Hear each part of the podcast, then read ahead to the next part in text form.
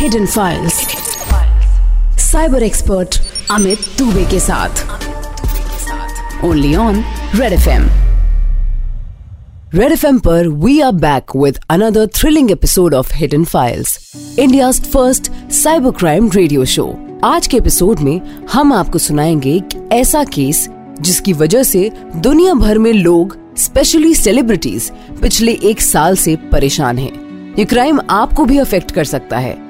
इसलिए ध्यान से सुनिएगा। Cyber security expert Amit Dubey को। कल फिर देर रात तुम किसी से बात कर रहे थे? ये सवाल आकृति अपने हस्बैंड सुयश से पूछ रही थी। सुयश ने कहा नहीं वो तो ऑफ़िस की कॉल थी। आकृति ने कहा देखो झूठ मत बोलो। बारह बजे रात को ऑफ़िस कॉल कैसे हो सकती है? सुयश ने समझाया। अरे वो टाइम जोन अलग अलग होता है। एक फ्रेंच कस्टमर से डिस्कशन था। आकृति सुयश के इस रिप्लाई से सेटिस्फाइड नहीं थी। वो तेज़ी से किचन में चली गई। सुयश एक मल्टीनेशनल कंपनी में अकाउंट हेड है और आकृति उसकी वाइफ आजकल अक्सर उसकी आकृति के साथ इस तरह की बहस हो जाती थी और वो कोई रीजन देके टाल देता था। पर आज 28 जनवरी थी और सुयश की शादी की सालगिरह थी। चाह रहा था कि कुछ अच्छा सा गिफ्ट देके मामला थोड़ा ठीक किया जाए। आज वो अपने ऑफ़िस से जल्दी निकलने की सोच रहा था और शाम के छह बज चुके थे। उसने डेस्क से उठते उठते एक बार मेल चेक करने की सोची और उसकी नज़र एक अनरीड मेल पर पड़ी। ये ईमेल लीजा मैरी की थी और दो मिनट पहले ही आई थी। लीजा उसकी कंपनी के सीएफओ जॉर्ज ब्रैंडन की सेक्रेटरी है। Urgent web meeting discussion on Singapore client. Suyash ने मेल खोली और उसमें साढ़े छह बजे का एक वेब मीटिंग इनवाइट था। उससे वो वेब मीटिंग ज्वाइन करने को कहा गया था। सुयश अब यही सोच रहा था कि वो ऑफ़िस में बैठ के ही मीटिंग ज्वाइन करे या टैक्सी से घर जाते वक्त मोबाइल से ही ज्वाइन कर ले। बात सीएफओ की थी। उसे लगा कि रास्ते में अगर इंटरनेट इशू हुआ तो बड़ी इंबेरसमेंट हो जाएगी। पर फिर आज उसकी शादी की सालगिरह भी थी और वो वहाँ भी लेट नहीं होना चाहता था। सुयश ने टैक्सी बुक की और फिर छह पच्चीस पर टैक्सी से ही वेब मीटिंग ज्वाइन कर ली। जैसे ही साढ़े छह हुए, लोग उस वेब कॉल में ज्वाइन करना शुरू हो गए। मीटिंग सबसे पहले प्रोक्योरमेंट टीम से डेविड ने ज्वाइन की। उसके बाद डिलीवरी हेड दिपेश ने, फिर कंपनी के सीआईओ स्टीवन ने, और फिर सीएफओ जॉर्ज ब्रैंडन ने। मीटिंग शुरू हुई, और ये डिस्कशन किसी सिंगापुर के वेंडर के पेमेंट को लेकर था। दिपेश शायद वेंडर के काम को लेकर सेटिस्फाइड नहीं था, और उसने अपना कंसर्न रेज किया। पर वेंडर की लॉयल्टी को देखते हुए स्टीव ने पेमेंट रिलीज़ करने के लिए कहा। सभी लोग अपनी राय दे रहे थे और सुयश मोस्टली चुप ही था। मीटिंग में उसका रोल सिर्फ़ सर हिलाना था। मीटिंग करीब 20 मिनट चली और कंक्लूड हुआ कि करीब तीन ट्रांजेक्शन में वेंडर का पेमेंट रिलीज़ कर दिया जाए। जॉर्ज ने कंक्लूड किया कि वो वेंडर की मेल चेन में सुयश को ऐड कर देगा so that he can initiate the payment और सुयश ने हाँ में सर हिला दिया। थोड़ी देर बाद ब्रैंडन की ईमेल आ गई और उसमें दिए गए अकाउंट में सुयश ने पेमेंट इनिशिएट कर दिया। पहला ट्रांजेक्शन सिक्स मिलियन डॉलर का था। पेमेंट एग्जीक्यूट हो गया और सुयश ये सोच के खुश था कि आज देर रात तक रुकने से he has become the part of a critical project अगले दिन दोपहर दो बजे फिर लीजा की मेल आई। वेब कॉल सेटअप हुई, Deepesh, Steven, David and George ने ज्वाइन की और फिर एक लंबे डिस्कशन के बाद डिसाइड हुआ कि वेंडर को 12 मिलियन डॉलर का भी पेमेंट कर दिया जाए। प्रोसेस के तहत एक मेल सुयश को आई और सुयश ने पेमेंट एग्जीक्यूट कर दिया। शाम को सुयश ऑफ़िस से निकलने ही वाला था कि उसके सीएफओ का फ़ोन आया। इससे पहले कि जॉर्ज कुछ बोले सुयश ने उसे कंफर्म कर दिया कि उसने वेंडर का पेमेंट एग्जीक्यूट कर दिया है और इस पर सीएफओ की आँखें लाल हो गई। उसने सुयश को डांटते हुए पूछा कि उसे बैंक से पिछले कुछ दिनों में हुए पेमेंट का स्टेटमेंट आया है और उसमें दो पेमेंट मेरी परमिशन के बिना हुए हैं। सुयश ने कहा, नहीं sir it was concluded in web call and you only send me email George ने डांटते हुए पूछा विच ईमेल और सुयश ने वो ईमेल्स जॉर्ज को फॉरवर्ड कर दी। पर फॉरवर्ड करते ही जैसे सुयश ने कुछ नोटिस किया। ये ईमेल्स जॉर्ज के ईमेल आईडी से नहीं थी, बल्कि किसी और ईमेल आईडी से थी। हालाँकि ईमेल भेजने वाले का नाम जॉर्ज ब्रैंडन ही था। सुयश के तो पैरों तले जैसे ज़मीन खिसक गई। उसके आगे कुछ बोल ही नहीं पाया। वो कुछ समझ ही नहीं पाया कि ऐसा कैसे हो सकता है। वेब कॉल पर सब डिसाइड हुआ और उसके बाद ही ये ईमेल आई थी। जॉर्ज के पूछने पर सुयश ने सारी बात जॉर्ज को बता दी। पर जॉर्ज का यही कहना था कि पिछले चार दिनों में उसने कोई वेब कॉल सुयश के साथ नहीं की। इस पर सुयश ने कहा सर आप डेविड दीपेश और स्टीवन से पूछ लीजिए। They have also join the call मैं मैं झूठ क्यों बोलूँगा? तुरंत एक वेब कॉल सेटअप की गई और फिर चारों वेब कॉल पर थे। पर सुयश को तो जैसे काटो तो खून नहीं। स्टीवन, डेविड और दीपेश ने भी मना कर दिया कि ऐसी कोई वेब कॉल पिछले दिनों में हुई ही नहीं और ना ही पेमेंट को लेकर कोई डिस्कशन हुआ।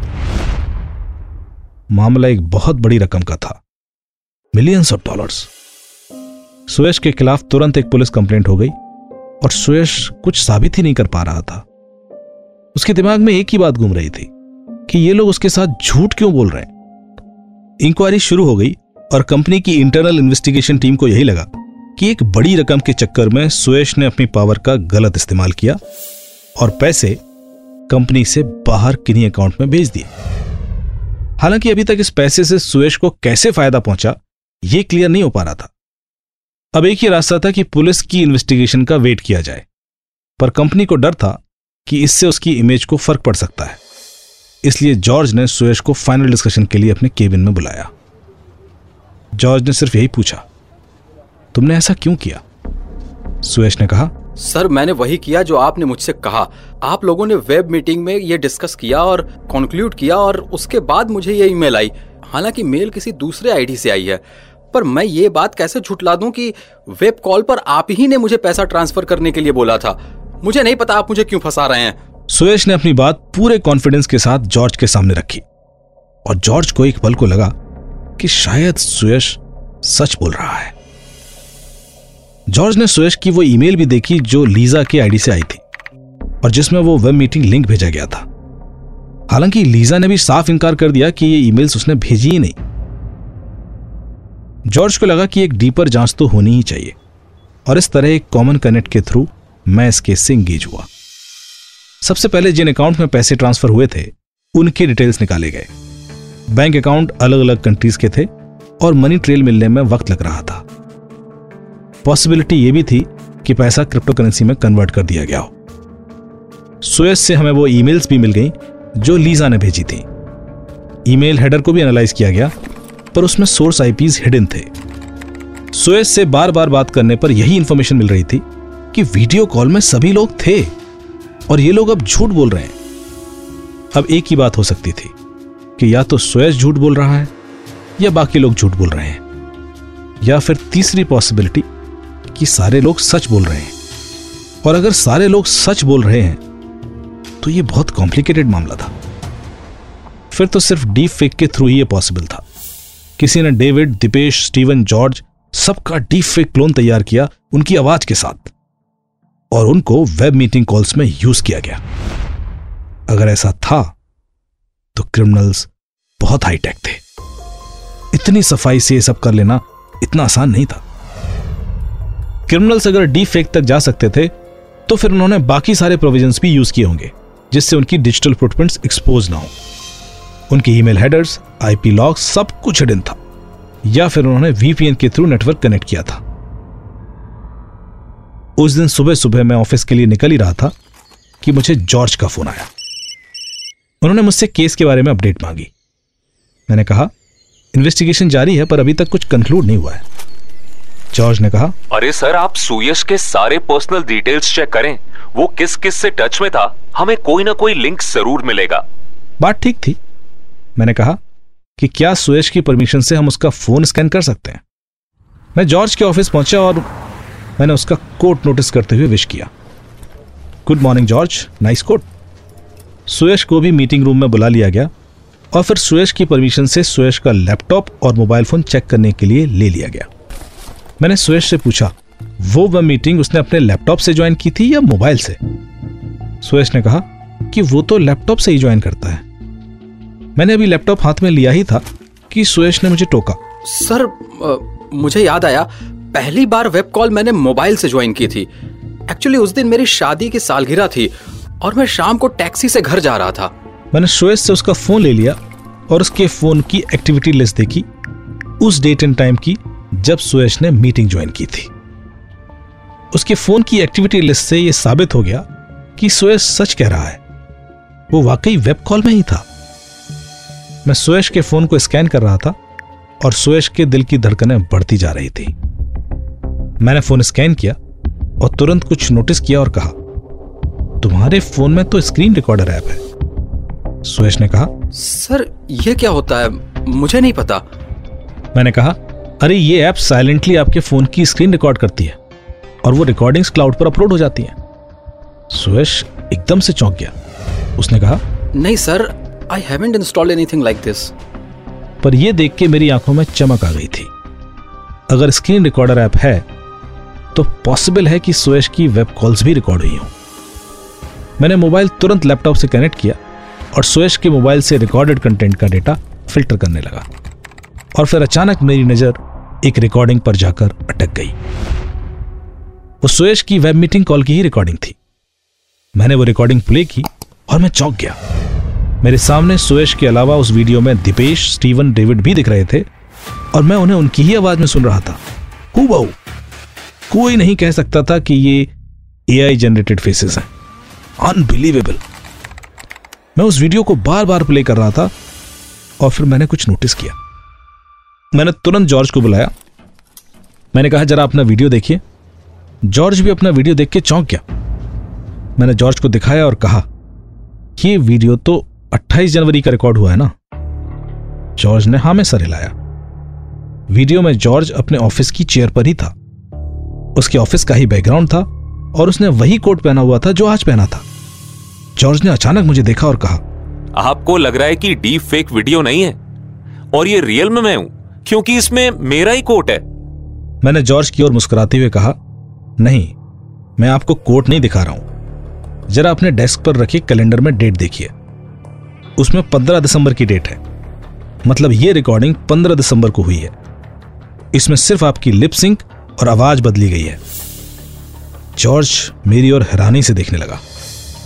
इसका मतलब है कि इस डीप फेक वीडियो की सच्चाई जानने के लिए हमें उस तक पहुँचना होगा जिसने 15 दिसंबर को आपके साथ मीटिंग की है और उस दिन यह रिकॉर्ड किया है।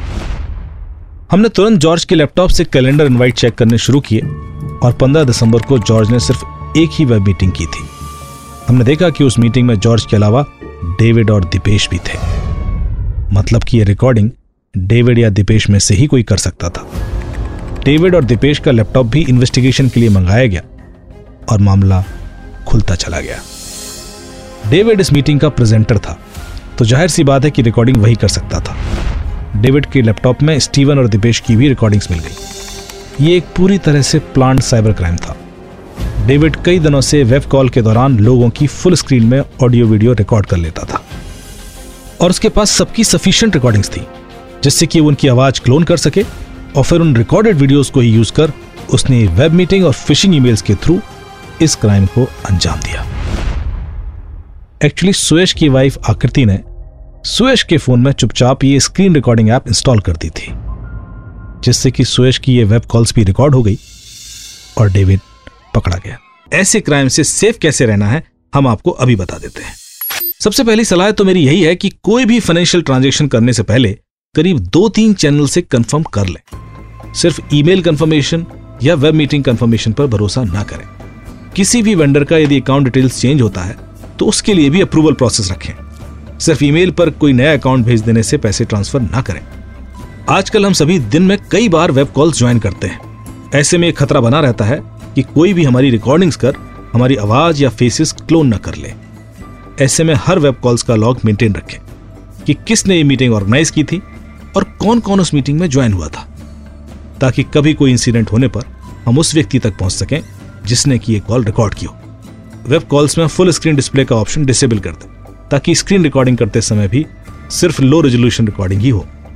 याद रखें डीप फेक के खतरे बढ़ते जा रहे हैं। इसलिए आपने लोगों को यह जानकारी देना भी बहुत ज़रूरी है, ताकि आपका कोई भी परिचित ऐसे किसी भी वीडियो पर आसानी से भरोसा कर कोई गलत कदम ना उठा बैठे। यही हमारी आपको सलाह है। वक्त हो चला है आपके साइबर सवाल का जवाब देने का। आज का सवाल किसने पूछा है? आइए सुनते हैं। हाय मैं सोनाली प्रयागराज से। और एज अ फीमेल मैं ये पूछना चाहती हूँ अमित जी से कि साइबर वर्ल्ड में इस सोशल मीडिया की दुनिया में लड़कियों को क्या एक्स्ट्रा प्रिकॉशंस लेने चाहिए?